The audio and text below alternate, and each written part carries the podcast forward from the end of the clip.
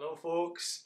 Uh, we're going to be opening up the Bible together and looking at the book of Mark in a moment. So, we've been looking uh, at Jesus this season, this last couple of months. It, it seems like a, a good person to be looking at and looking to and drawing from uh, in this season. So, uh, we've been looking through the Gospels, the books of Matthew, Mark, Luke, and John. So, we're going to be in Mark 7 in a moment, looking at some words that Jesus spoke, and, and hopefully it'll stir us. And my hope is that it sparks, it sparks us into life, sparks something into life, that we have a, a moment with God this morning. So, uh, can I pray? I'm asking you if I can pray, but I'm not going to get replies. So I'll imagine you all going, Yes, pray, Thomas. Let's pray before we read God's word, before, uh, yeah, before we crack on. Lord, we thank you for a new day. We thank you we're able to open up your word. We thank you we're able to gather this morning. I pray, Father God, that you uh, will come in power. I pray that your presence will be known and felt across every household that's connecting in, whether it's a Sunday morning live, whether it's a Thursday night, maybe, whether it's the middle of the night, Lord, whether it's a, a five minute burst in between kids and the busyness of life. I pray, Father God, that we will encounter you I pray that the richness from your word will seep through our lives, that you'll speak into even the most uh, obscure things, Lord, or speak into the areas of our lives that have been in the depths, in the darkness, Lord. Will you draw it into the light? So, Lord, I pray over marriages, I pray over health, I pray over uh, loneliness, Lord. I pray over the dreams that we have for this city. I pray that we ha- uh, for the dreams that we have for our lives, Lord. I pray for our worries. I pray for mistakes. I pray for our past. We want to see you in this space right now. So we pray that it's not about my words, Lord, that it's not about uh, me, but it's about you. It's all about you. Will you take over this chunk of time, Lord? Come by your power. Come, Holy Spirit. In Jesus' name, Amen. Amen. So we're reading Mark 7 1 to 13. Let's crack on. I'm ready to go. I've got my drinks table again. It's becoming a weekly thing.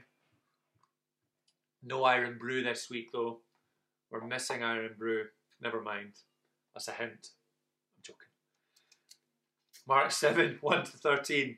The Pharisees and some of the teachers of the law who had come from Jerusalem gathered round Jesus and saw some of the disciples eating food with hands that were defiled.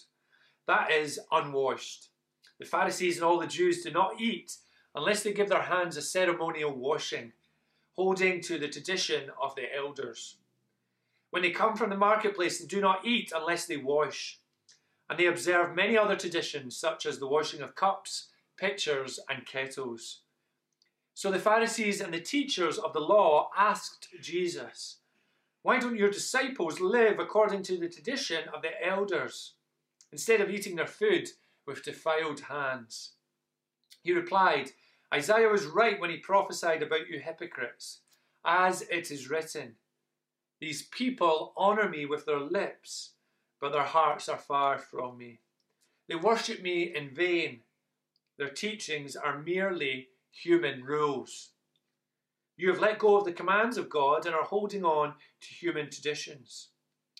And he continued, You have a fine way of setting aside the commands of God in order to observe your own traditions. For Moses said, Honour your father and mother. And anyone who curses their father and mother is to be put to death. But you say that if anyone declares that what might have been used to help their father or mother is korban, that is devoted to God, then you no longer let them do anything for their father or mother. Thus, you nullify the word of God by your tradition that you have handed down, and you do many things like that. This is the word of the Lord. It's absolutely true, and it's given to me and to you in love. Amen. Amen. So, uh, we're now, as I said, I think week 12 or 13 of not meeting in person on Sundays or as a community or, or meeting in person in groups, and it's been strange. There's been lots of change, and I'm sure there'll be lots of change still to come, and it takes a bit of adapting. But one thing we found ourselves doing is recreating what we're missing. recreating what we're missing. So let me give you a couple examples. We've had our cinema night. We've had a couple of cinema nights where we close the curtains, get the lights down, lights off, we get the, the TV going, get the, the sound up to the right level and the right settings, and we get our popcorn tubs. We've got dedicated popcorn tubs, fill them up with microwave popcorn, get loads of sweeties in a bowl. We get the boys, they come down, and uh, we just eat rubbish and, and watch a movie. Now, uh, that's good fun, but there's only so much Toy Story I can take just now, and uh, I'm beginning to think the toys might be real. I can quote the movie, such a good movie though, Toy Story 4 is brilliant. But we've been having cinema nights, and we've also had some camping nights. I say some camping nights, we've had one camping night. Uh, we bought a tent before lockdown with the, the idea that we would go out, or I say we again, I would go out with Joshua at the moment. Struan's maybe just that little bit too young, but I'd go out with Joshua around uh, campsites outside Inverness Friday night and hang out with him and have quality time. Now, obviously, lockdown has kind of stopped that, so we we we pitched up the tent. I think that's the right term in the garden, and I got the tent pole things. Can't remember what you call them. Yeah, I think it's tent poles actually, and uh, got it all upright. And but it was that Friday evening about six weeks ago where the heavens opened. It felt like a storm. I think it was a storm actually. And I, I'm lying in my tent praying that this tent won't won't fly away with us in it. And Joshua's lying there, cozying up to me, sound asleep. And then in the morning, we got our camping stove and some gas, and we had bacon and egg.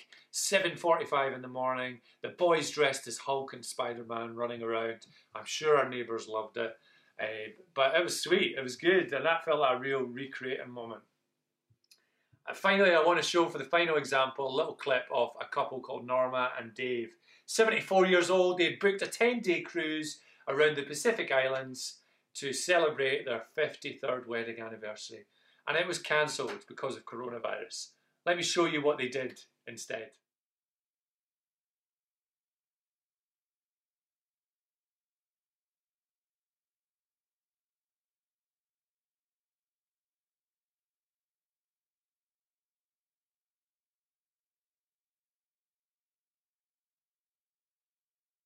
Yes, Norma and Dave. Living their best life. I want to be like them at 74. You know, with all these examples, what's happening? There's a longing for the real thing, isn't there? There's a longing for the real thing. Nothing beats the real thing getting away on holiday, going and camping, going to the cinema, meeting friends, going on a cruise. We can having a Big Mac, Lord, please. We're, well, we're ready now for that. We're ready now for that. We can make it look a little bit like it. We can try and create it and make it seem like it, but it really doesn't compare to the real thing. We can have a fleeting moment where we think we have it, when we really are so far out from really having it. You know, when it comes to walking with Jesus, when it comes to knowing Jesus, I don't know about you guys, but I want to pursue the real thing. That's my heart cry. That's what I want more than ever. I've been listening to a song this week by a band, a worship band called Maverick City. If um, you don't do anything but one thing, if you don't do anything but one thing, if you do one thing after speaking to me, after speaking to me, let's reset. If you do one thing from listening to me this morning, check out Maverick City Music. Brilliant worship music. But they have a song called The Real Thing. And the words go, I'm done pretending, I want the real thing. It's just resonating me, with me just now. I want to know Jesus. I want to be close to Jesus. I want to have nothing in the way to Jesus. I want my heart directed to Jesus. I want to direct my full attention to Jesus. I want Him to be part of my everyday. I want Him journeying with me. I want to leave nothing unattended. I want to miss nothing out with Him. I want the real thing. And this season, is moulding in me a, a holy defiance, perhaps, or not to miss out on what God has for me, what God has for you, our church, and, and for the city. To pursue the real thing with Him. Not to think we have it in little fleeting moments or recreate. We want the real thing. There is more for us, even in a global pandemic, even in the uncertainty, even in the questions. There is more. You know, I just feel really passionate about declaring a screen doesn't limit God. It's not the same, but God is. A screen doesn't limit God. It's not the same what we're doing just now, but God is the same. God is the same. And there's a couple of things in this passage which mask the real thing, which can make it seem like we have it when in fact we're missing out. And I know because I've lived out of these things, I dip in and out of them, I have to be aware. And it's my prayer as we go through these points that the Lord will just highlight and be working and show us what needs to change, what is highlighting so we can journey this season and every season knowing that He is with us and that we have the real thing. And if you don't know Jesus this morning, I pray that you feel a rising in, in your spirit, that there's more for you. Perhaps what we're speaking about and what's unpacked will just resonate with you. Uh, it's, my, it's my prayer that you would know that there's an adventure ahead for you. So we have the Pharisees and the teachers of religious law. They're coming from Jerusalem. They want to check out Jesus. They uh, don't like what they found. Jesus had a go at them in response uh, for their obsession to keeping laws and traditions to appear holy. They were having a go at Jesus and the disciples. That's the Pharisees and the religious leaders. They were having a go. Hello, hello, Joshua. I'm just speaking in the camera, okay? Got a little guest here at the window. But uh, they were obsessed with keeping laws to appear holy. And uh, these Pharisees and religious leaders, they were going on about the disciples not washing their hands after contact with Gentiles in the street. And this wasn't about hygiene, but it was about just relig- religiosity, just moans and groans that they held really tightly to in an unhealthy way. Jesus didn't deny that the disciples didn't follow the guidelines, but this was of man. This was of man. And if we want the real thing, we need to watch our walks with Jesus. The words Jesus speaks here challenge us to watch out. Three things I want to very quickly go through. Firstly, sounds over substance. Verse 6. Jesus says this These lips honor me, these people honor me with their lips, but their hearts are far from me. He's retelling uh, a, a portion of scripture from the Old Testament from a prophet called Isaiah that he received from God telling him that this would happen. They honour with your lips. You honour with your lips, but your hearts are far. There's lots of noise, but little substance. Talk the talk, but perhaps don't walk the walk. And we see the challenges in that right now in our world. With the coronavirus pandemic, with political systems here and abroad, and around the Black Lives Matter campaign as well. Not just to talk the talk, but to walk the walk.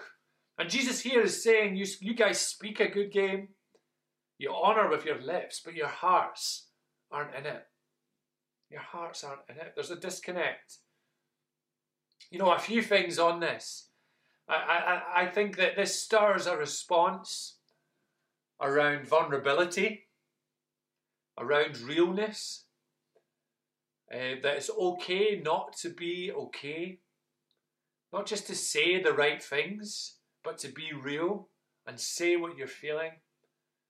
But also in the mix of that, not to be worried or to be journeying with pride. And uh, yeah, just also a question of integrity in the mix with that. Is what we say carrying weight? Is it true? Are we following up on it? Are we operating in our walks with God with an open heart? Do we care too much what people think? That we feel the pressure of talking the talk to the point that everything is packed down in here until it just explodes, until something happens that is unhealthy. Or we feel the pressure of being the person that everyone expects us to be. You know, I want to speak about that pressure. I want to speak against that pressure in Jesus' name. Lord, anyone who's feeling that right now, I pray that you will just open up their hearts. Will you just open up yeah, will you just let them know of your love for them, Lord? And I pray that we open up our hearts to you afresh. This is not what Jesus wants. And we don't want our church to be people who uh, for us to be people with honour with our lips, yet our hearts being far. We want to be fully and transparent before Him, fully transparent before Him. Whatever is going on, Lord, I pray that you'll stir that in us, Lord. Let our words be followed by action. Let our, our words be followed with sweet, soft hearts that pursue you you know, these Pharisees, these leaders, they had the handbook Christian 2.0. They had every ritual, every prayer, every rule, every word crafted, timed, and perfected. They had it all, but their hearts were far. Maybe you felt the pressure. Maybe it's a battle because you know what to do, but fear is holding you back. What will people think? Maybe you don't know Jesus because, or maybe you haven't pursued Jesus because the idea of talking the talk is intimidating. You don't quite have the right lingo, but your heart's being pulled. You don't need the Christian 2.0 update. You don't need to know the songs. You don't need uh, to say everything right. You don't need to know what big words to use and when. I'm with you in that. I'm with you in that. All you need to know is that Jesus loves you. All you need to know that He loved you so much that he died on the cross for you. For God so loved the world that he gave his only Son, that whosoever believes in him shall not perish, but have everlasting life. John 3:16. He wants you to join the adventure with him, to talk the talk, to walk the walk. So we have sounds over substance. Then we have settling over stirring. We see the Pharisees settling and living out of human traditions. In verse 8, it says, Jesus says, You've let go of the commands of God, you're holding on to human traditions. You know, for them, it became almost routine over relationship. They settled into it, and that took front row. God's commands got lost, the heart connection got lost. You ever had that where routine takes over relationship? It's dangerous. Maddie and I are in August married 11 years. 11 years. It's crazy. Crazy. And we constantly, as a, a, couple, need to work and have an awareness of our relationship because when routine seeps in as a couple, it be- can become mechanical, emotionless, functional, disconnect could grow. And I'm not saying routine is bad. I love routine. I need more routine in lots of areas. But when it comes to our connections with God and with each other, we need to be careful that that routine is not a tick box, checklist, efficient meeting of requirements.